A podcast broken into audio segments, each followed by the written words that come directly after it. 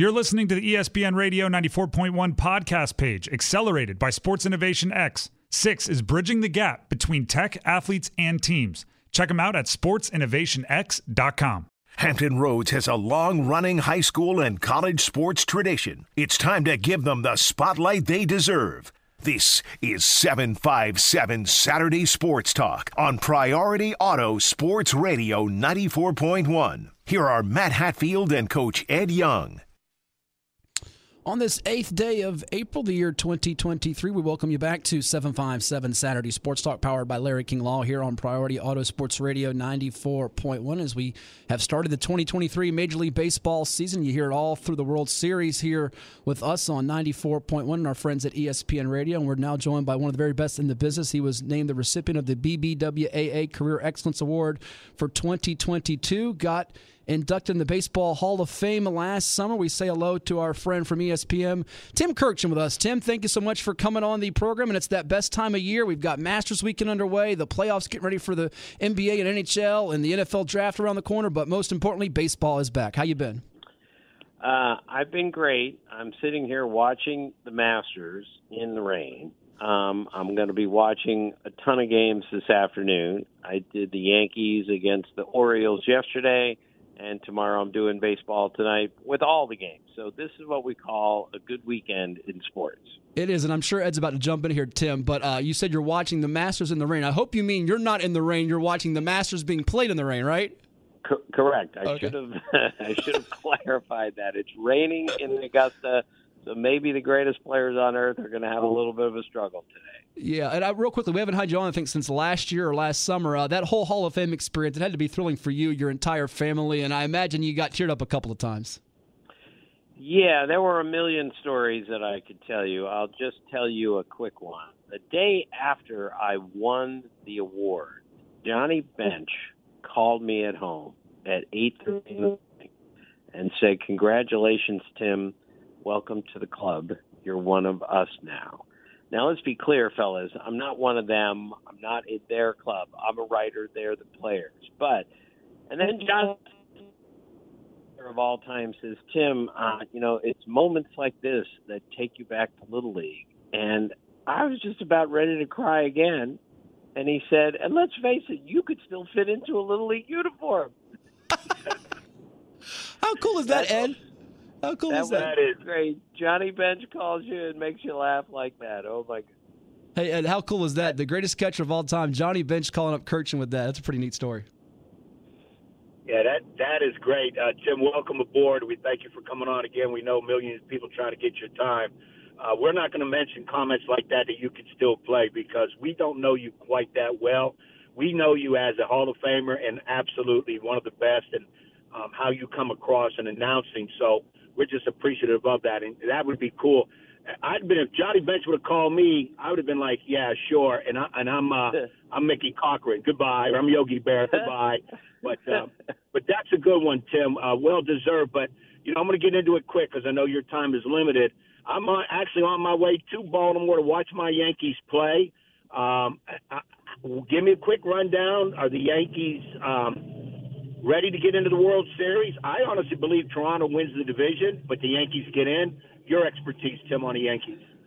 Yeah, the Yankees are in a great division, and they're going to make the playoffs out of the East. I'm just not sure if they're going to win the division because you're right. Blue Jays are really good. The Rays have won their first 7 games, all by 4 or more runs. No team since 1900 has won its first 7, all by 4 or more runs.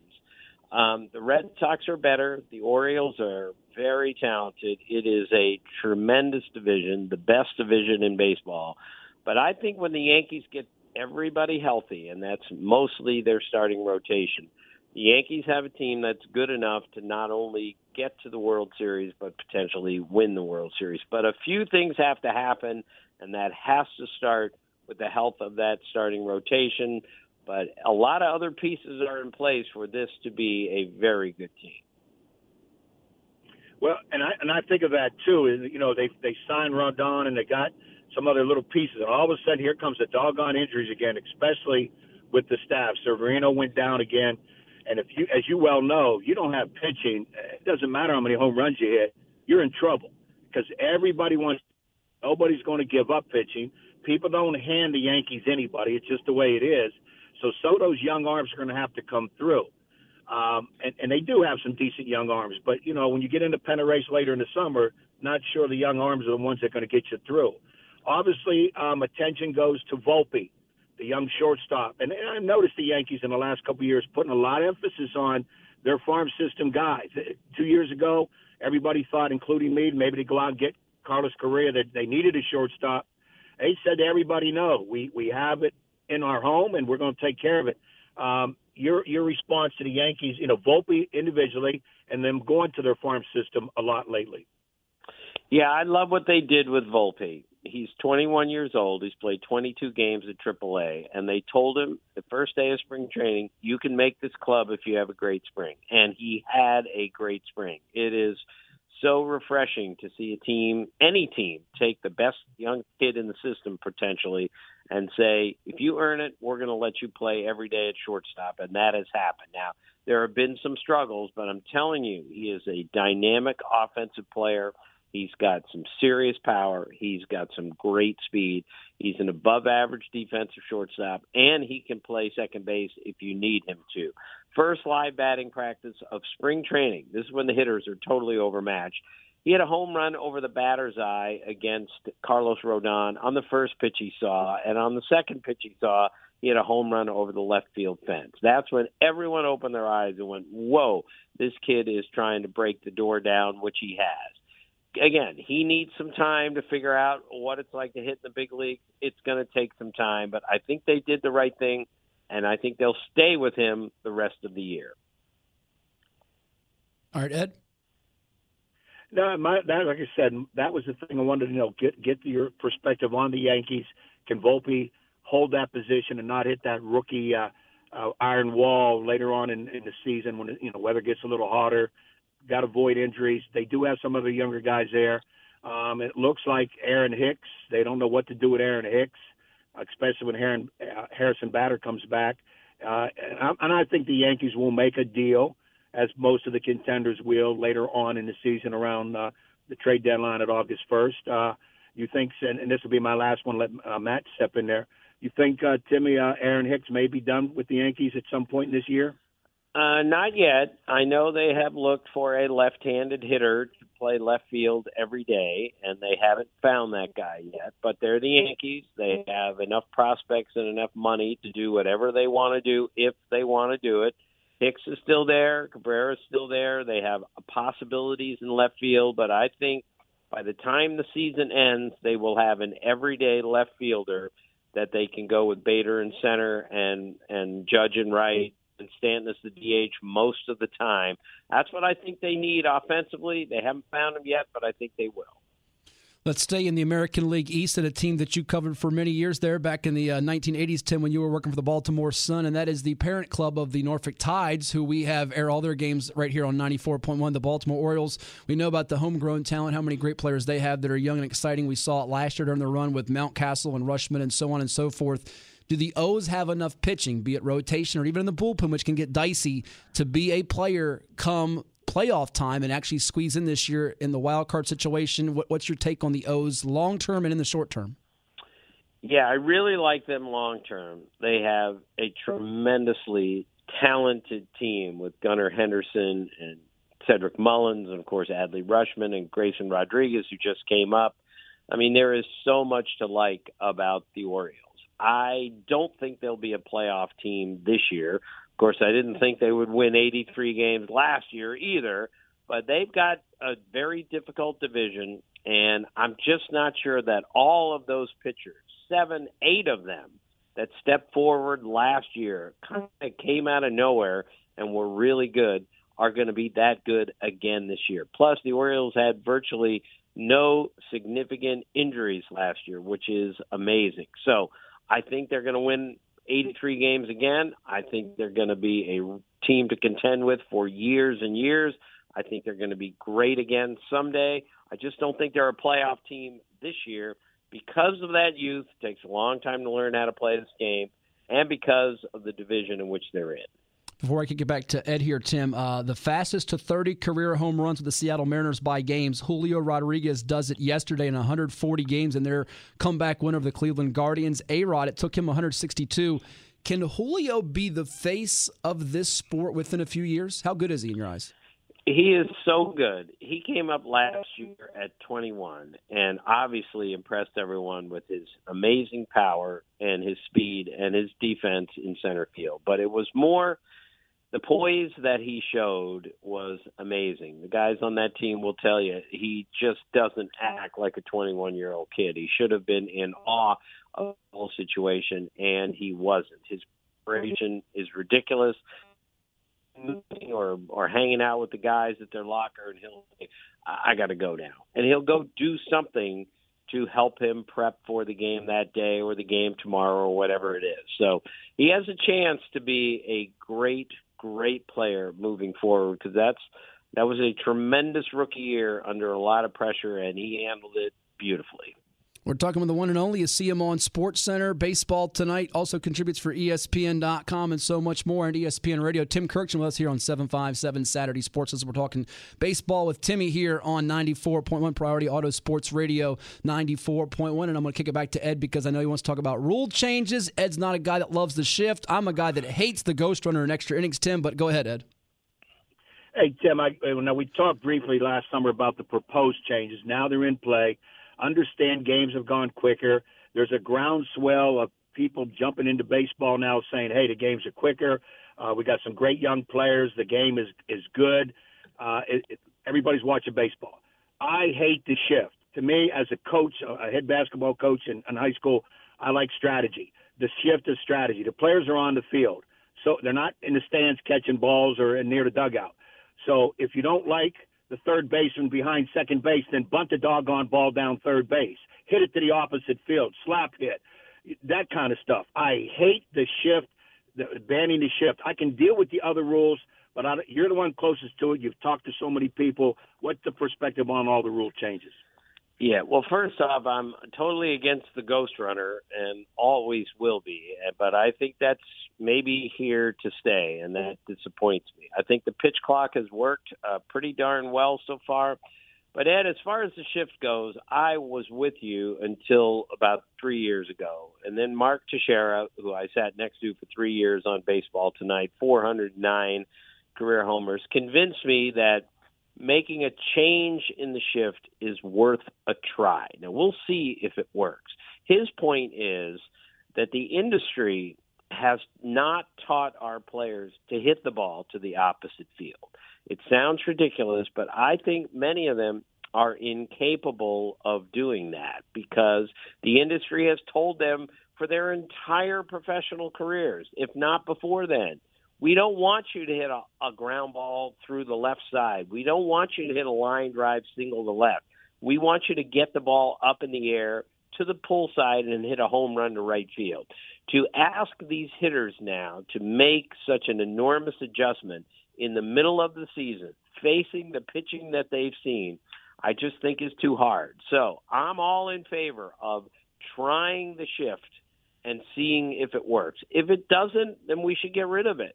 But for now, and it hasn't particularly worked well so far, there's no data that says, look, the banning of the shift actually works. So let's give it a little more time, see how it goes. I'm just telling you, the Joey Gallos of the world have not been trained to do anything other than what they do, get the ball up in the air to the pull side. Tim, you're right, because as a former baseball coach a long, long time ago, you taught kids to bunt. You taught kids to slap hit. And if you hit a home run, that was nice, but you didn't teach them to hit home runs because too many whiffs. Now it's like if you're a Stanton, a Gallo, so forth, you can strike out. You can hit 221 as long as you hit close to 30 homers. It's okay, which is hard to accept. But then again, if people are going to pay those ticket prices and they want to see that and they can live with strikeouts, I guess we do it. And I can see what you're saying. I still hate the shift. But I'll move on. I know our time is limited. Tim, what about maybe a player or two to kind of watch, maybe coming back from injury, an unheralded rookie, and also final from me, okay, what team or two maybe come you know, September, injury-free maybe, is could be a surprise come playoff time. All right, well, as far as the young player to keep your eye on, everyone knows him out west, but Corbin Carroll of the Diamondbacks has some serious juice in his bat and some serious speed, and he's going to be, at least for me, the leading candidate to be the Rookie of the Year in the National League. He has tremendous ability, and they signed him long-term. As for teams that might go from a non-contender last year to a contender this year. It's a little early, but I think we need to keep our eyes on those two teams in the AL West. First, the Angels. The Angels won 73 games last year and finished 33 games out of first place. However, if Shohei Ohtani has the 2 years that he had another year like the last two, and Mike Trout plays 145 games, and Anthony Rendon plays 145 games. Unlikely at the moment, by the way. With their underrated starting pitching, I think they have a chance to hang around a long time and maybe as an outside contender to make the playoffs. And also in that division are the Rangers. They really upgraded their pitching, especially in the rotation in the offseason. They have a Hall of Fame manager in Bruce Bochy. I like where they're going also. I'm not sure either is going to make the playoffs, but they're both going to be demonstrably better than they were last year. Last couple minutes here with the ESPN Baseball Insider, Tim Kurkjian, here on 757 Saturday Sports Talk on Priority Auto Sports Radio 94.1. Tim, Ed asked you about the surprises, and I think to some it's a little bit that the Atlanta Braves have been just so dominant to this point early in the season, and it's very, very early, but there's a lot of injuries for the Mets, who a lot of people are fans of here because they once upon a time were the parent club of the Norfolk Tides before that AAA affiliation change, and then the Phillies, who made the World Series last year, great run for them. They've had some injuries, also some inconsistencies with their pitching. Is it conceivable, probable, possible that the Braves could have the biggest division lead and win the NL East by a larger margin than any team that wins a division by season's end? Is that possible in your eyes? Well, certainly anything is possible, and I really like the Braves. I just think the Phillies are going to get healthy once Bryce Harper comes back, maybe even in mid-June. They've played poorly so far. That's not going to continue.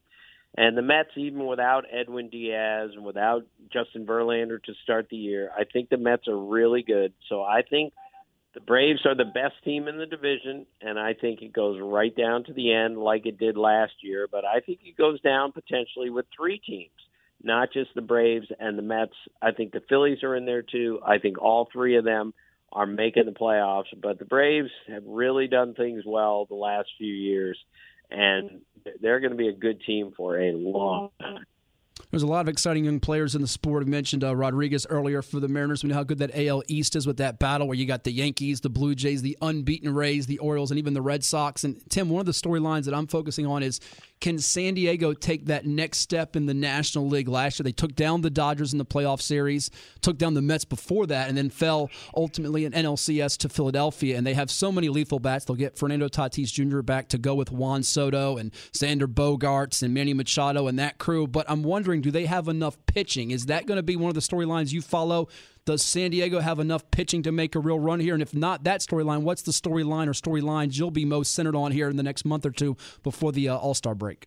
Yeah, I think the Padres are the most compelling story out there, given how much money they spent, the moves that they've made in the last year, and the return of Fernando Tatis Jr. So you can't take your eyes off of the Padres over the next 2 months to see where this all goes. Because if he comes back this time, of course, as a right fielder, how's he going to play? Is he going to stay straight, which I'm sure he will? He's going to say and do all the right things as he should, given what he's coming back from. That 1 through 5, if not 1 through 6 in the order, is devastating. And I think their pitching is plenty good to win that division, and that's a division that the Dodgers have just owned for the last decade. So I really like what I saw with the Padres this spring. They have been a little uneven. Juan Soto's hitting 138 this morning. That's not going to continue, but they've got some work to do, but I like their pitching, and I'm going to love their lineup once Tatis Jr. comes back. He's one of the very best when it comes to covering the sport of baseball. He's enshrined there in Cooperstown. You hear him all the time call games with Carl Ravitch and Eduardo Perez. You read him on ESPN.com. You hear him be on SportsCenter and get laugh all the time with Scott Van Pelt, also with Tony Kornheiser talking about avocados. He is the one and only Tim Kurkjian. Always a pleasure, Tim. We thank you so much for your time, and we look forward to connecting again here before the season is done. Okay, fellas. Thanks so much. Thank you, Tim. Thanks, Tim. That is the one and only Hall of Famer Tim Kurkjian with us here on 757 Saturday Sports Talk. Tell you what, Ed, it is just a joy to have two of the greats like Kurkjian and Rathbun on to talk baseball and basketball on a Saturday morning in April as he's watching the Masters in the rain. But he's not out there in the rain. He's watching the Masters be played in the rain as he cleared up. So there you have it. Yeah, I mean, be out there. You got to be careful. The trees don't be falling on him. But you're right. Bob, I listened to your interview with Bob. He's tremendous. To me, when I listened to that, I thought I was listening to a long-time top five a radio guy, TV guy, NBA analyst of anybody. That's how good Bob is now. And but his whole career he's been that good. We were just blessed to have him in this area for a while. And in my mind, Tim Kurkjian is the best. I mean, he's so down to earth. He's a funny dude without trying to be funny. People can use him for jokes. As Johnny Bench said, yeah, you're still got the right size to play Little League Baseball. And Tim laughed about it. You know, some of those guys those kind of egos could get in the way, but he doesn't. And we're just very gracious that those guys like that give us some time, because a lot of people want their time and they've given it to us. So that's some good stuff. And the last thing before we go to break here, Tim genuinely loves the sport of baseball. He's not a guy that's up there just because he's getting paid multi-million dollars that just speaks about the sport. And there are some of those people out there covering whatever sport might be. It could be baseball, hockey, football, basketball, tennis, golf, you name it.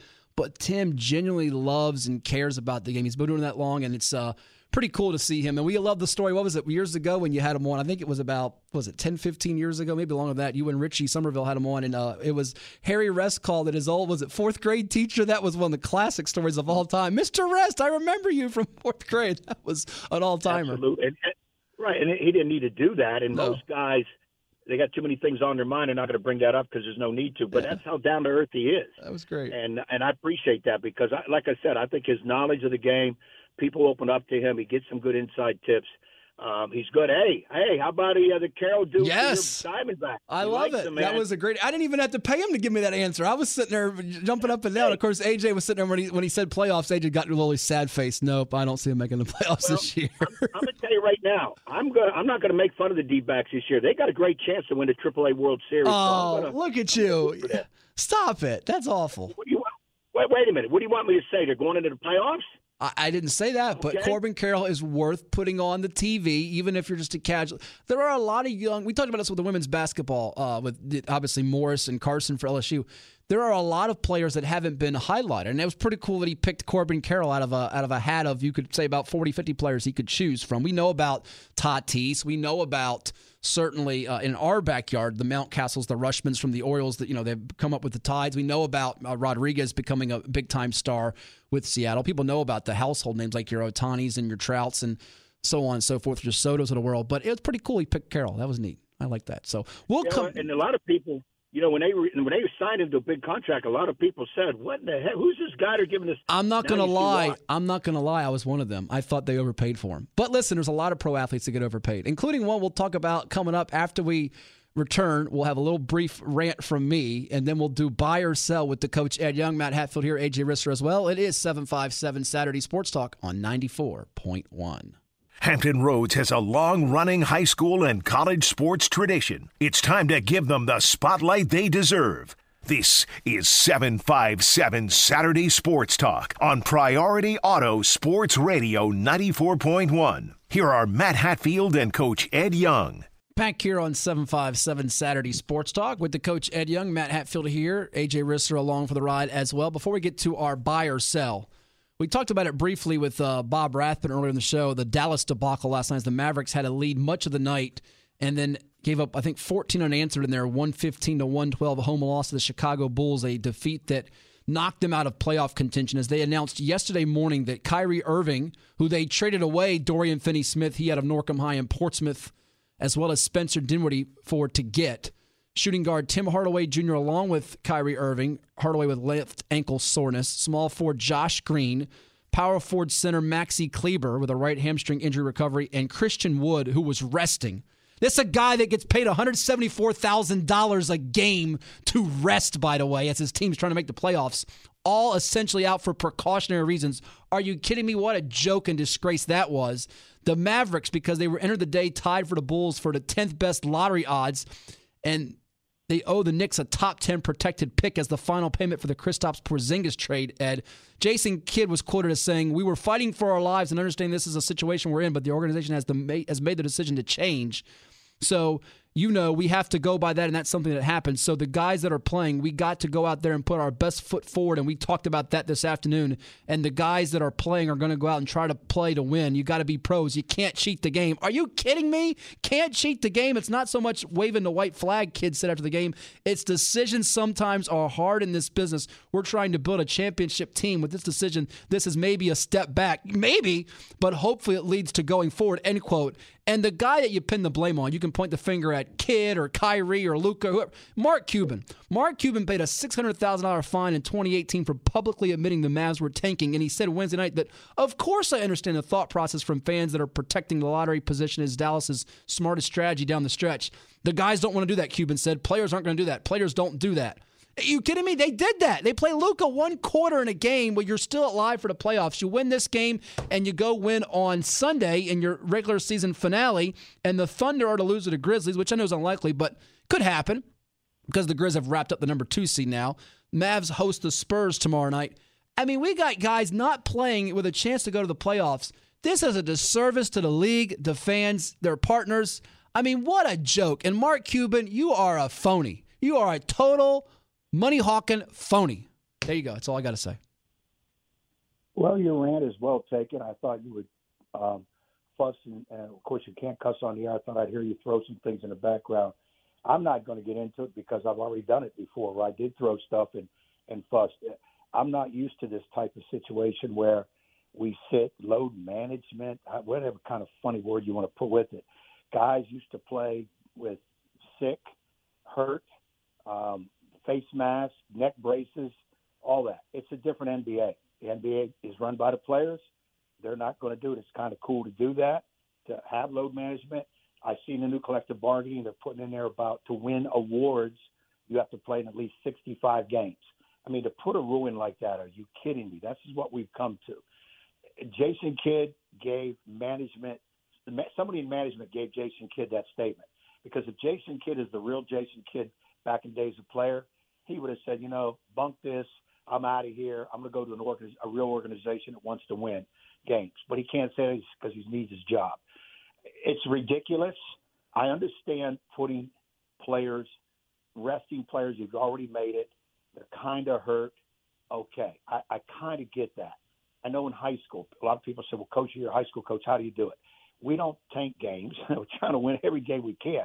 Now, when I get kids that have some injuries, or they're sick a little bit, or that we've been playing them a lot of minutes, I'll cut down their practice time. I won't have them do a lot of stuff in practice. They're there, though. They must be in there. And I'll cut their practice time down to save them game minutes so I can get them into game minutes. I'll do that much. But this load management crap is ridiculous. And here's the biggest thing.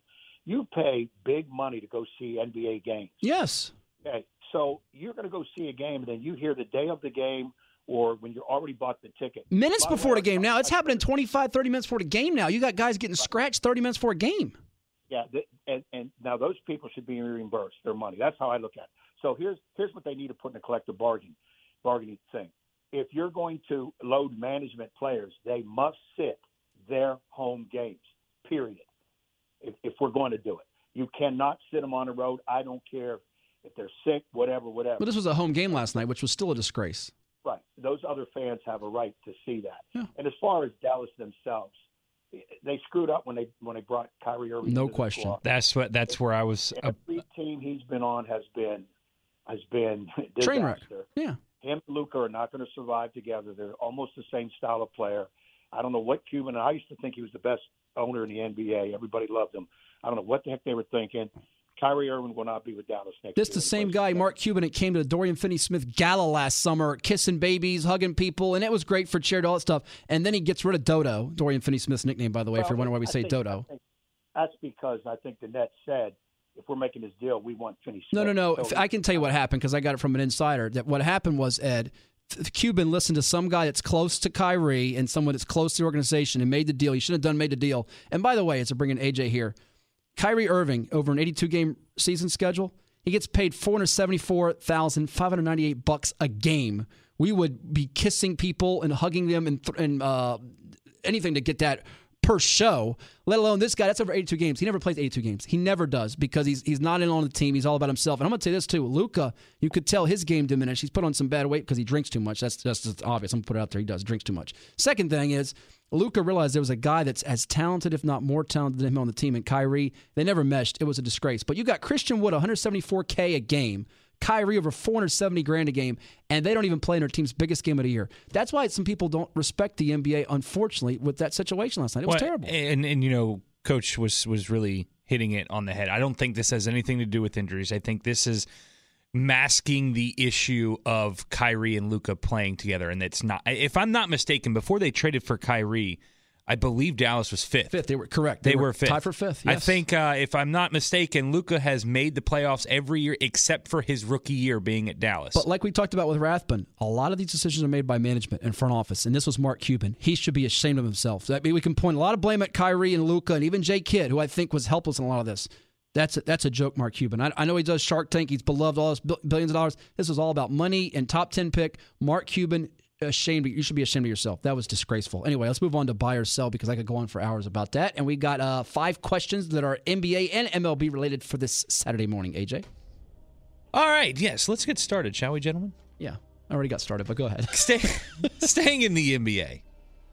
The Sacramento Kings are the only team in the NBA's Western Conference with a winning record on the road at 25-15 as they head into Sunday's regular season finale at Denver.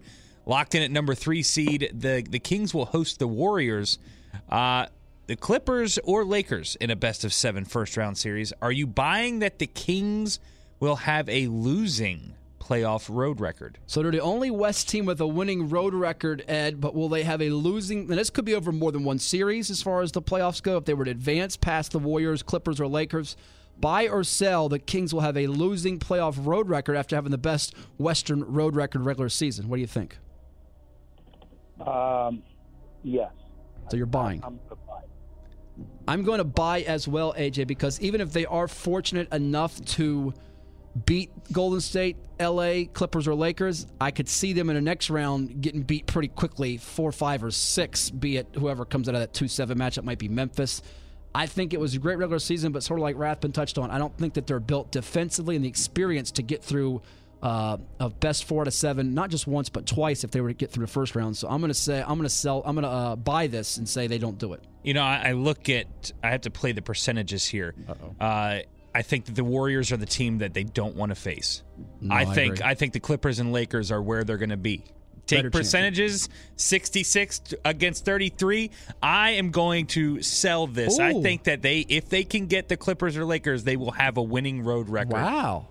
He's bold and red daring. Velvet there coming right at you. That's a plus 380 on one of those sites there. What's next on the buy or sell? Next up at 51-30 overall, the Cleveland Cavaliers have secured the number 4 seed for the NBA's Eastern Conference playoffs and will host the number 5 seed New York Knicks in a best-of-7 first-round series. The Cavs have a perfect 7-0 record in games that have gone to overtime this season. Are you buying or selling that the Cavs will suffer a loss in overtime in the upcoming playoffs? Ooh, 7-0 in overtime, which is a remarkable stat. They'll lose an overtime game in the playoffs. I'm going to buy this because I'm not sure they lose in overtime to the Knicks, be it at MSG or at home. Is it Quicken Loans, I think, is where they play, Arena? I think they could lose an overtime game in the next round, dare I say, to Milwaukee. So I'm going to buy this and say unblemished overtime regular season, but they suffer an OT loss, a heartbreaker to maybe Giannis and the Bucks. Fear to dear, I will buy this. Ed? I'm going to have to say sell it because, A, there will not be an overtime game with the Knicks. B, they will sweep the Knicks. Ooh, wait! You got Cleveland sleeping and Knicks in the first round? Yeah, at the very least, they'll lose one game, especially ramping up play. But I don't see any of those games going overtime. But I kind of agree with you down the road. if they're in a overtime game against the more experienced NBA team, like a Milwaukee or whatever, yeah, they will lose. All right. For the series, I would sell it. But you're going to sell it. So you were all over the place with that, and you sound a little muffled. I don't know if you got the. You sound like you're in the trees again. Yeah, he's back in the woods there. He's in the wooded area of Baltimore as Ed's getting ready for the big O's-Yanks game today as he tries to get a Yanks bounce back after yesterday's disappointing, disheartening loss to AJ's Baltimore crew. All right, break the tie then, AJ, because I'm going by Ed's selling it. Will the Cavs have an OT playoff loss after a 7-0 OT regular season docket? Look, this Knicks team I really got introduced to a couple years ago in that series against Atlanta, and it really became one of the rivalries in the NBA was that Atlanta Hawks team versus the Knicks. And Trae Young, the new Reggie Miller, right? Yes, and I think that the Knicks showed that they are one of the tougher teams in the NBA, and I think... I don't know if they win this series, obviously, but I think that they are not going to be pushed over. So I am actually going to buy that if the Cavs get to OT, they're going to lose at least one of these because I think the Knicks are just going to try and push them around. Could happen in Game 3 or 4 at home. Jalen Brunson could have some heroics, a 42-point effort. I know they don't have possibly Julius Randle, which is a big deal, but that could be interesting there. As we move from the NBA to women's college hoops, what's next? Moving on with the addition of five-star Paris Clark from Arizona, the University of Virginia women's basketball team will boast 4 McDonald's All-Americans for next season. The UVA women's team, which went 15-15 last year, will win more games next season than Final Four participant Virginia Tech. Are you buying or selling? By the way, Virginia Tech finished at 31-5. Great year for Kenny Brooks' team, who has some pieces back, some pieces to replace. But 4 Mickey D's All-Americans for UVA women. Coach Mock's done a great job there early on. And that's a bold statement. Will UVA have more wins than Virginia Tech in women's hoops next year? Buy or sell? Well, on paper, I'm good. Yeah, buy it. But y'all, these doggone transfers, do they mix? Does the chemistry mix? That's going to be the problem. But I'll say on paper, yeah, they're going to have. They'll have more wins next year than what Virginia Tech had this year. All right, Ed's buying it. I'm going to sell here, but hedge, AJ. I say that they will not have more wins than Virginia Tech, but will go further in the big dance. So I'm selling it, but I'm covering my tail in case I get it wrong. Where are you going? Hey, well, I pulled an Ed there. Hold it. I thought we either said they have more wins than Virginia Tech or not. Right, so, and you're buying it. UVA will have more wins. They're saying for next year, not Virginia Tech's record this year. In other words, I'm saying that Tech will have a better record, but I'm saying that UVA will go further in the big dance. Doesn't mean you have to have a better record to go further in the big dance, as we found out with a couple teams this year in the men's tournament as well as the women's tournament. I mean, Virginia Tech had a heck of a year, and I don't see them dropping next year. I think Virginia wins more next year than what they have this year. So does that mean I still... Okay, are you changing your pick after buying it? Oh, my gosh, you are destroying this game. Who has more wins next year, UVA or VaTech women?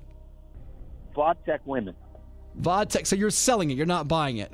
Okay, I'm selling. All right, so he's with me. He's selling it. AJ, do you make this a sweep? I'm also selling. Okay, you make it a sweep. We are against some. I need to have this stuff recorded right because you guys screw me out of all my wins, and I'm going to hire an attorney to make sure I get all this stuff right. That's a weird way of saying you cheat a lot. Yeah, I know. I'll tell you what, he's going to – we screw – by the way, we're going to give you an update because I know last week we told the audience how you were kicking my butt in the NBA over-unders before we hang up with you in a couple minutes, which will be in a couple minutes, by the way, because we have to get off the air, number one. Number two, we got one more segment after a break. I will give the folks an update on that. But go ahead with our next one, AJ, as I pull that up here. Per Stats LLC, the Rays are the first Major League team to win each of their first 6 games of a season by 4+ runs since the 1884 St. Louis Maroons. Oh, I remember them. No other clubs, I think Coach was on that team. No other clubs in MLB history have began a season with a streak of more than 4 such wins, yet Vegas lists the New York Yankees as the current favorite to win the AL East. That's a weird way of saying Baltimore. Are you buying that the Rays will win their 5th division title in franchise history, 2008, 2010, 2020, and 2021? Can they make it? So, listen, they have great starting pitching with McClanahan leading the way there in that rotation. They have some bats. Certainly, we see Franco, Brandon Lau from Nance River. They're good, very good. But they're playing a weak schedule right now. Sell, sell, sell. It'll either be the Jays, regrettably Ed's Yanks. They get healthy. Never know. AJ's O's could make a run. I don't think they win the division, though. I'm not buying the Rays. I took them as an under, by the way, so I can't get off that ship this early. Last week I took them as an under in our over-unders. I'm selling it. Tampa does not win the AL East. How about you, Ed?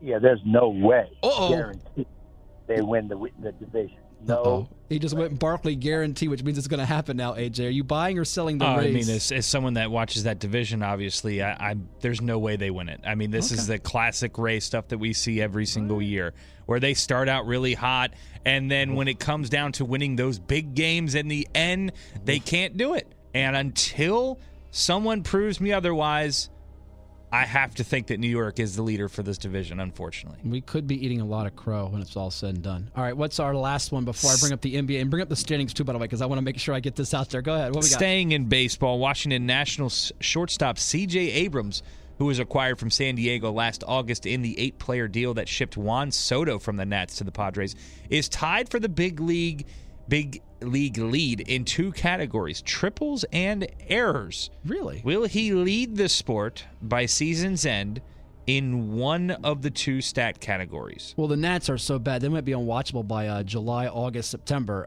Abrams leading the sport in triples and errors, Ed. Will he lead them in one of those categories by season's end? Are you buying that or selling it for C.J. Abrams of the Nats, who's doing great in one thing but doing awful in another?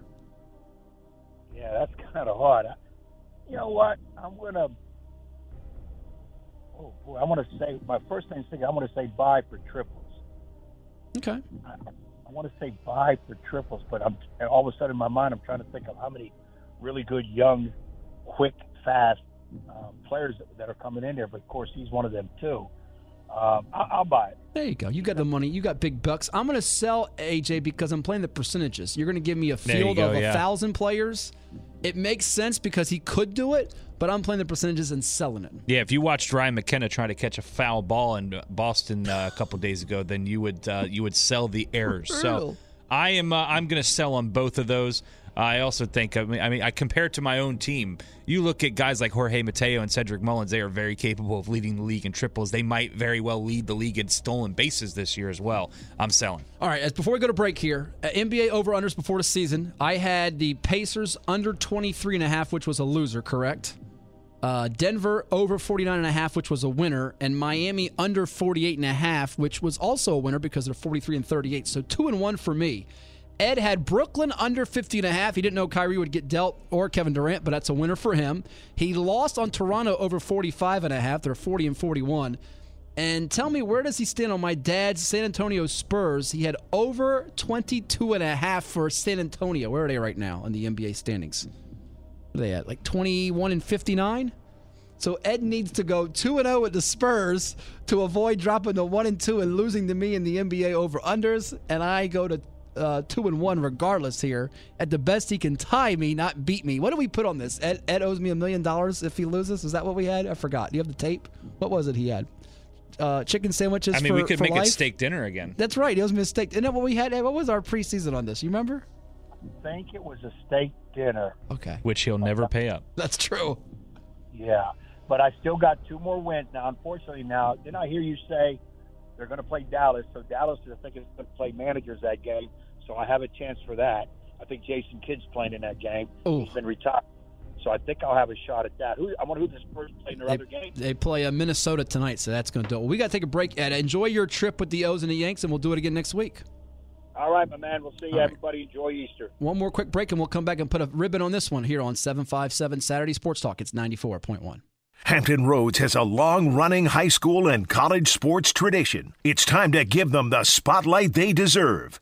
This is 757 Saturday Sports Talk on Priority Auto Sports Radio 94.1. Here is Matt Hatfield. In our final 60 seconds of the show or thereabouts, it is 757 Saturday Sports Talk. We appreciate you tuning in. And if you missed any of the program, which included buy or sell the last segment of the show, Tim Kurkjian, ESPN baseball analyst and Cooperstown Hall of Famer, Bob Rathbun, the Virginia Sports Hall of Famer, Emmy Award-winning broadcaster of the NBA's Atlanta Hawks, and so much more. It'll be available on the podcast page on ESPNRadio941.com. We'll also tweet it out on our 757 Sports Talk Twitter feed. Matt Hatfield here, AJ Risser, other side of the glass. And I think we have a poll question that we had up there on 757 Sports Talk, which AJ was, who's more likely to repeat as national champs, the UConn men or the LSU women? You feel like it's probably the LSU women, or maybe not. Never know. I think it's LSU because I've seen comments from Angel Reese that said she is in no rush to get to the WNBA because, and this is her quoting it, which I feel like I believe it very easily, is that she'll be making more money in college than some of the stars are going to be making in the WNBA. That's why Armando Bacot is back at Carolina. By the way, speaking of Carolina, Caleb Love is headed to Michigan. We all wait with bated breath to see where Hunter Dickinson goes. He's going to Maryland. Hope he's going to the Terps. He's going to Maryland. We shall see as the transfer portal never ends in college sports. And the NCAA tournament in the books. UConn men win it. LSU women win it. You can go vote, and interact with us. Next week, we'll have the PIT to talk about, Portsmouth Invitational Tournament. There's a local flavor for you. I'll be doing the ODU spring game as far as the on the field, the public address announcing, but I'll be here in studio before that. And a lot of things happen in the wide world of sports, college, pro, high school. Keep it tuned to your local sports connection. It is 757 Saturday Sports Talk, powered each and every week by Larry King Law. For the Coach Ed Young and AJ Risser, this is Matt Hatfield. We'll do it again next week right here on Priority Auto Sports Radio 94.1.